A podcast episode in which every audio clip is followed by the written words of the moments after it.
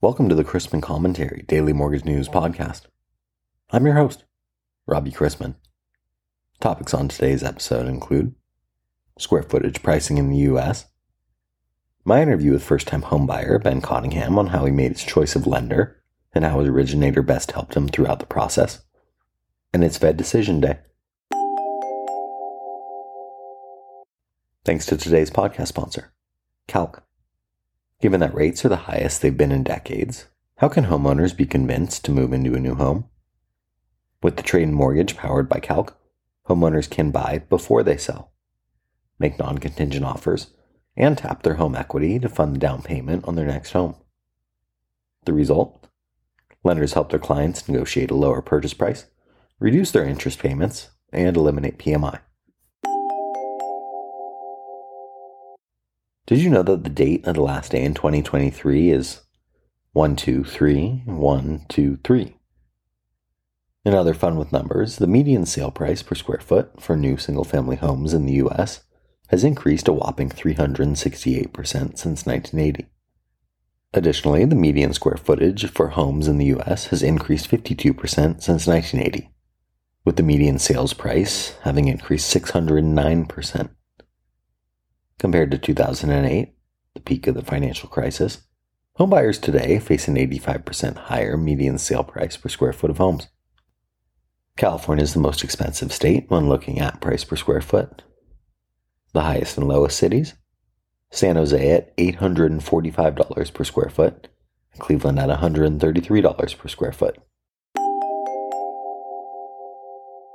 For today's interview, I wanted to welcome to the show first time homebuyer Ben Cottingham to talk about how he made his choice of lender and how his originator best helped him throughout the process. I think it's valuable for those in the industry out there to hear from young home buyers about their decision making. I want to have a general first time homebuyer discuss real estate discussion mm-hmm. and ask various things, then kind of maybe hindsight 2020 what you would have done differently. So let's start by asking did you get a realtor or get qualified with a mortgage company first and why? Mm, I went with a realtor first. I found a realtor first because um, I really wasn't sure when or where I was going to buy. At first, I, I, looked at a lot of places in a couple different cities, um, and it just didn't make sense for me to have that uh, or in my mind, it didn't make sense for me to have like what I was qualified for on hand, knowing that I was really loose with my purchase date. Um, like there was no timeline for that.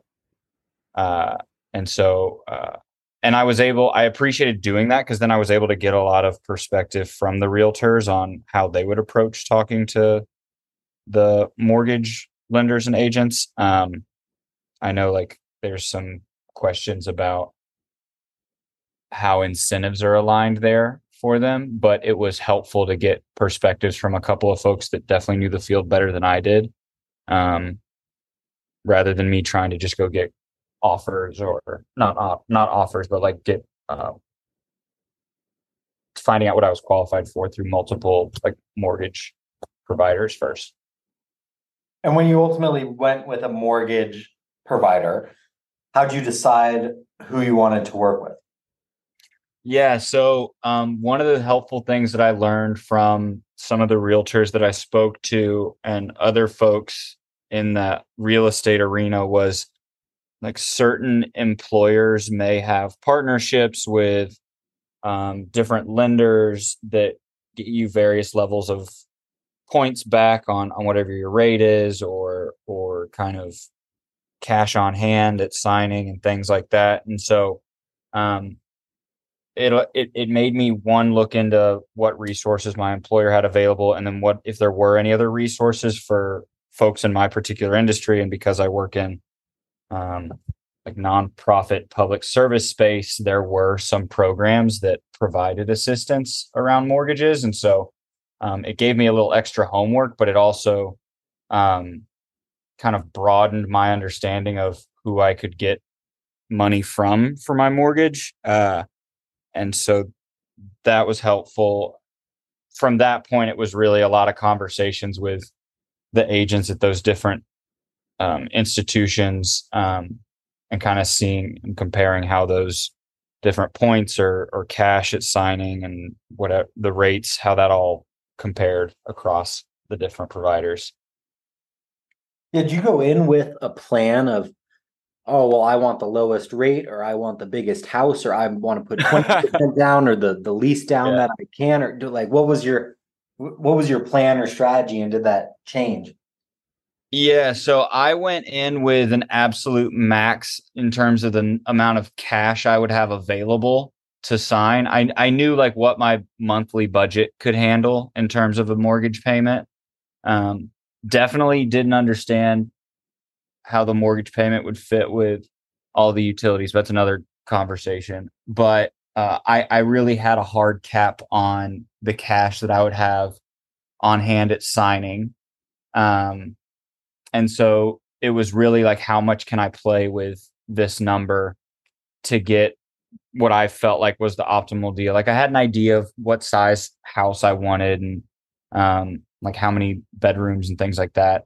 But in terms of like knowing what the max uh, mortgage like total would be or or like selling price would be or what the rate would be, I was super flexible on that just because I didn't know what any of it looked like. And so I I played with a bunch of different calculators and would spend a lot of time talking to my my my reps from the different mortgage uh, providers just kind of have them plug in numbers and give me different quotes as I thought of different things or talk to people that gave me ideas on how to restructure the mortgage in in other ways. And so, uh, but but yeah, my my my like really steadfast, concrete variables were the amount of cash that I had um, on hand at signing. You made a note there about utilities and housing payment. What can you elaborate on that a little bit? What was what uh, how'd you get hoodwinked? Yeah, I don't. I didn't get hoodwinked. I just I've been. It's the first because I mean it's the first time I bought a house. Uh, being a renter for so long, there were like other utilities that I just they were invisible to me as a part of the rental prices that I would pay. Um, things like trash, sewer, and and I know like other like certain rental properties, you'll know those kind of things exist. Um, but for me, I just didn't. I didn't do my homework, and so that's like one thing I wish I had done going back, like been more diligent about assessing what all of those different utilities would be. Um, cause I was just, just straight up unaware, um, going in. Well, if you were straight up unaware, it, it probably took you getting some advice. And I guess during the process, you would have got that from your loan officer or your real estate agent. But before you had applied for a mortgage or, or house shopping, where'd you go for advice? Where'd you wish you would have gone for advice? Or, or like kind of what options did you think were available to you out there? Or where what do you wish you would have had? Kind of give us the the full perspective there. Yeah i think the first thing for me was i just i there was a a newsletter that went out um at my company i mean several years before i ended up actually buying a place but it it had one of these mortgage loan programs um, for folks in my industry and i I, I spent a long time just talking to one of their representatives to understand the process a little more.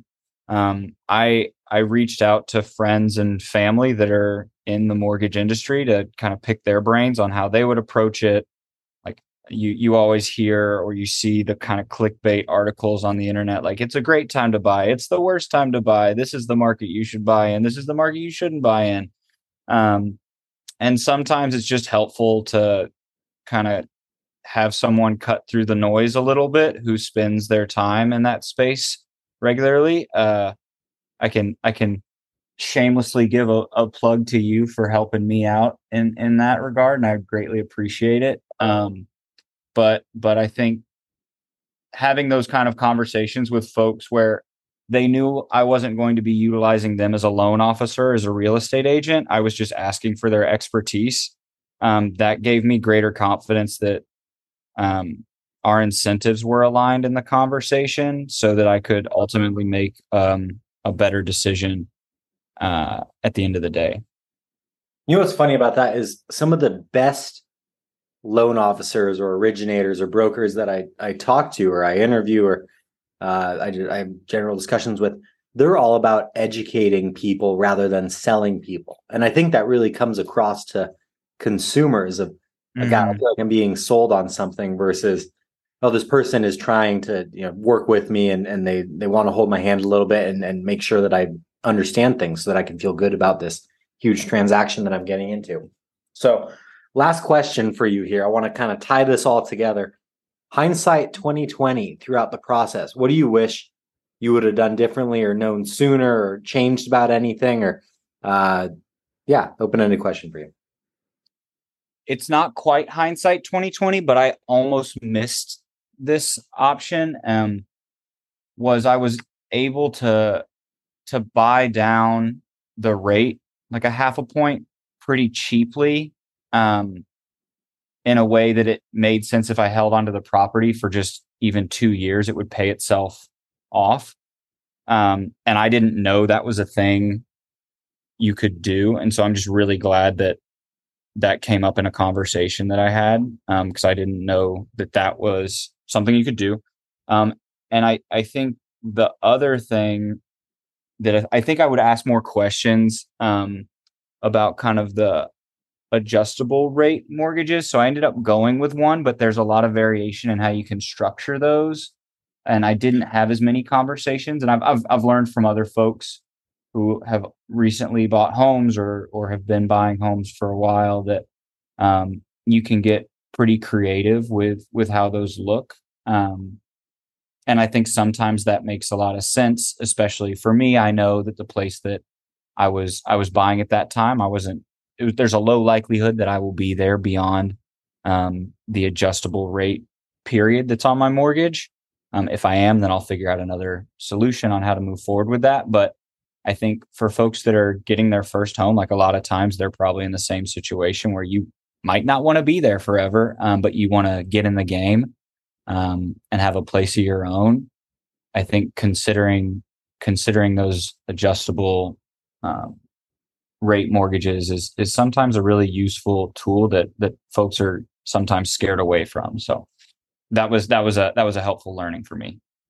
And you got lucky too. It paying for itself in two years is, is normally much less than uh, what normally happens with points. They say it's it's about seven years on average. Uh, Mhm. plan on staying in the home for longer than seven years or more, than it's worth paying points. Otherwise, it's not. But two years is great for you. And I guess one one bonus question here. I know you're fixing up the place. How's the how's the remodel been out there? Oh man, it's uh it is it is simultaneously one of the most uh, frustrating things and most rewarding things. Uh, when you get to when you get to finish a room up and and look at the fin- at the finished product, it's it's fantastic. But uh, uh, it definitely is the the initial starting point uh, can feel like you're drinking out of a fire hose. But no, it's going great. Um, you definitely should come visit and check it out. Um, but but I'm loving I'm loving having the place and greatly appreciate everyone who helped me along the way to to find the right spot for me.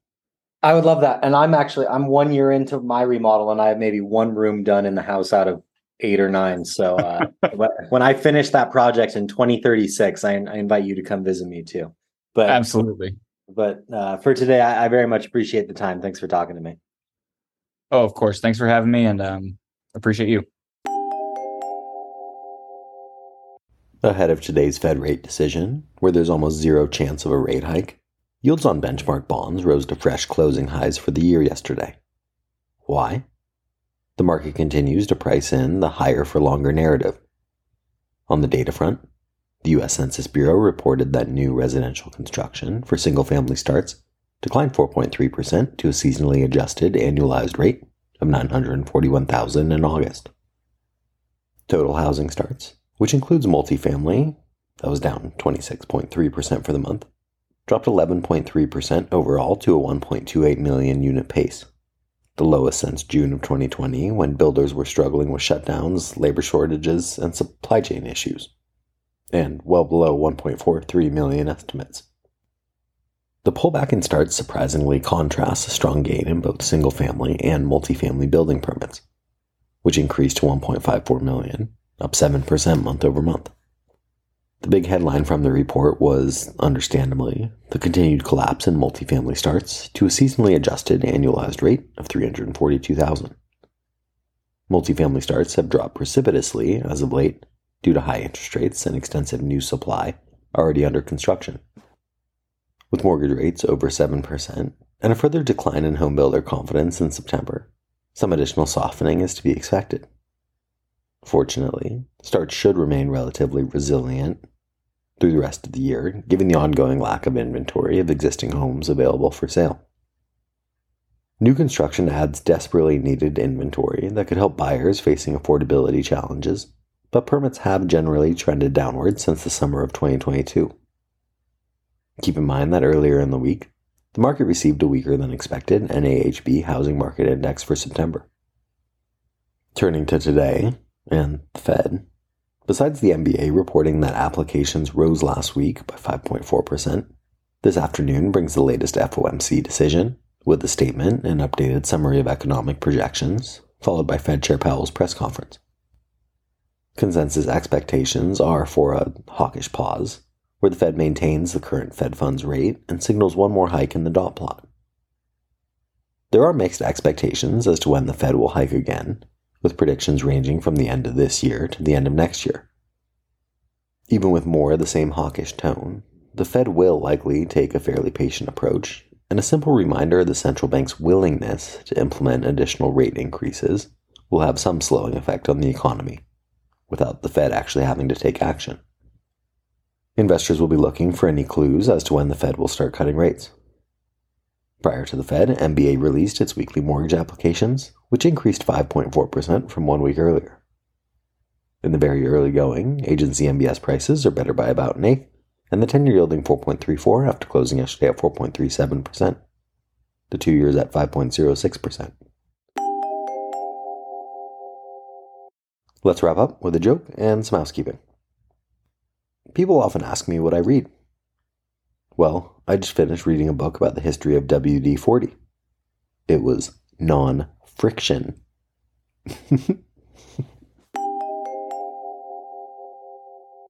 Thanks again to today's podcast sponsor, Calque. The trade in mortgage levels the playing field and empowers loan officers to stay competitive and close more deals. With non contingent financing, bigger down payments, and the ability to buy and move before selling, Calque simplifies the home buying and selling process for everyone involved. To learn more about the Trade-In Mortgage and sign up for a demo, head to Calque's website at www.tradeandmortgage.com.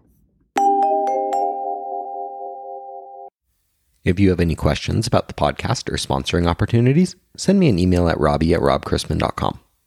Visit robchrisman.com for more information on our industry partners, access to archived commentaries, and how to subscribe to the daily mortgage news and commentary.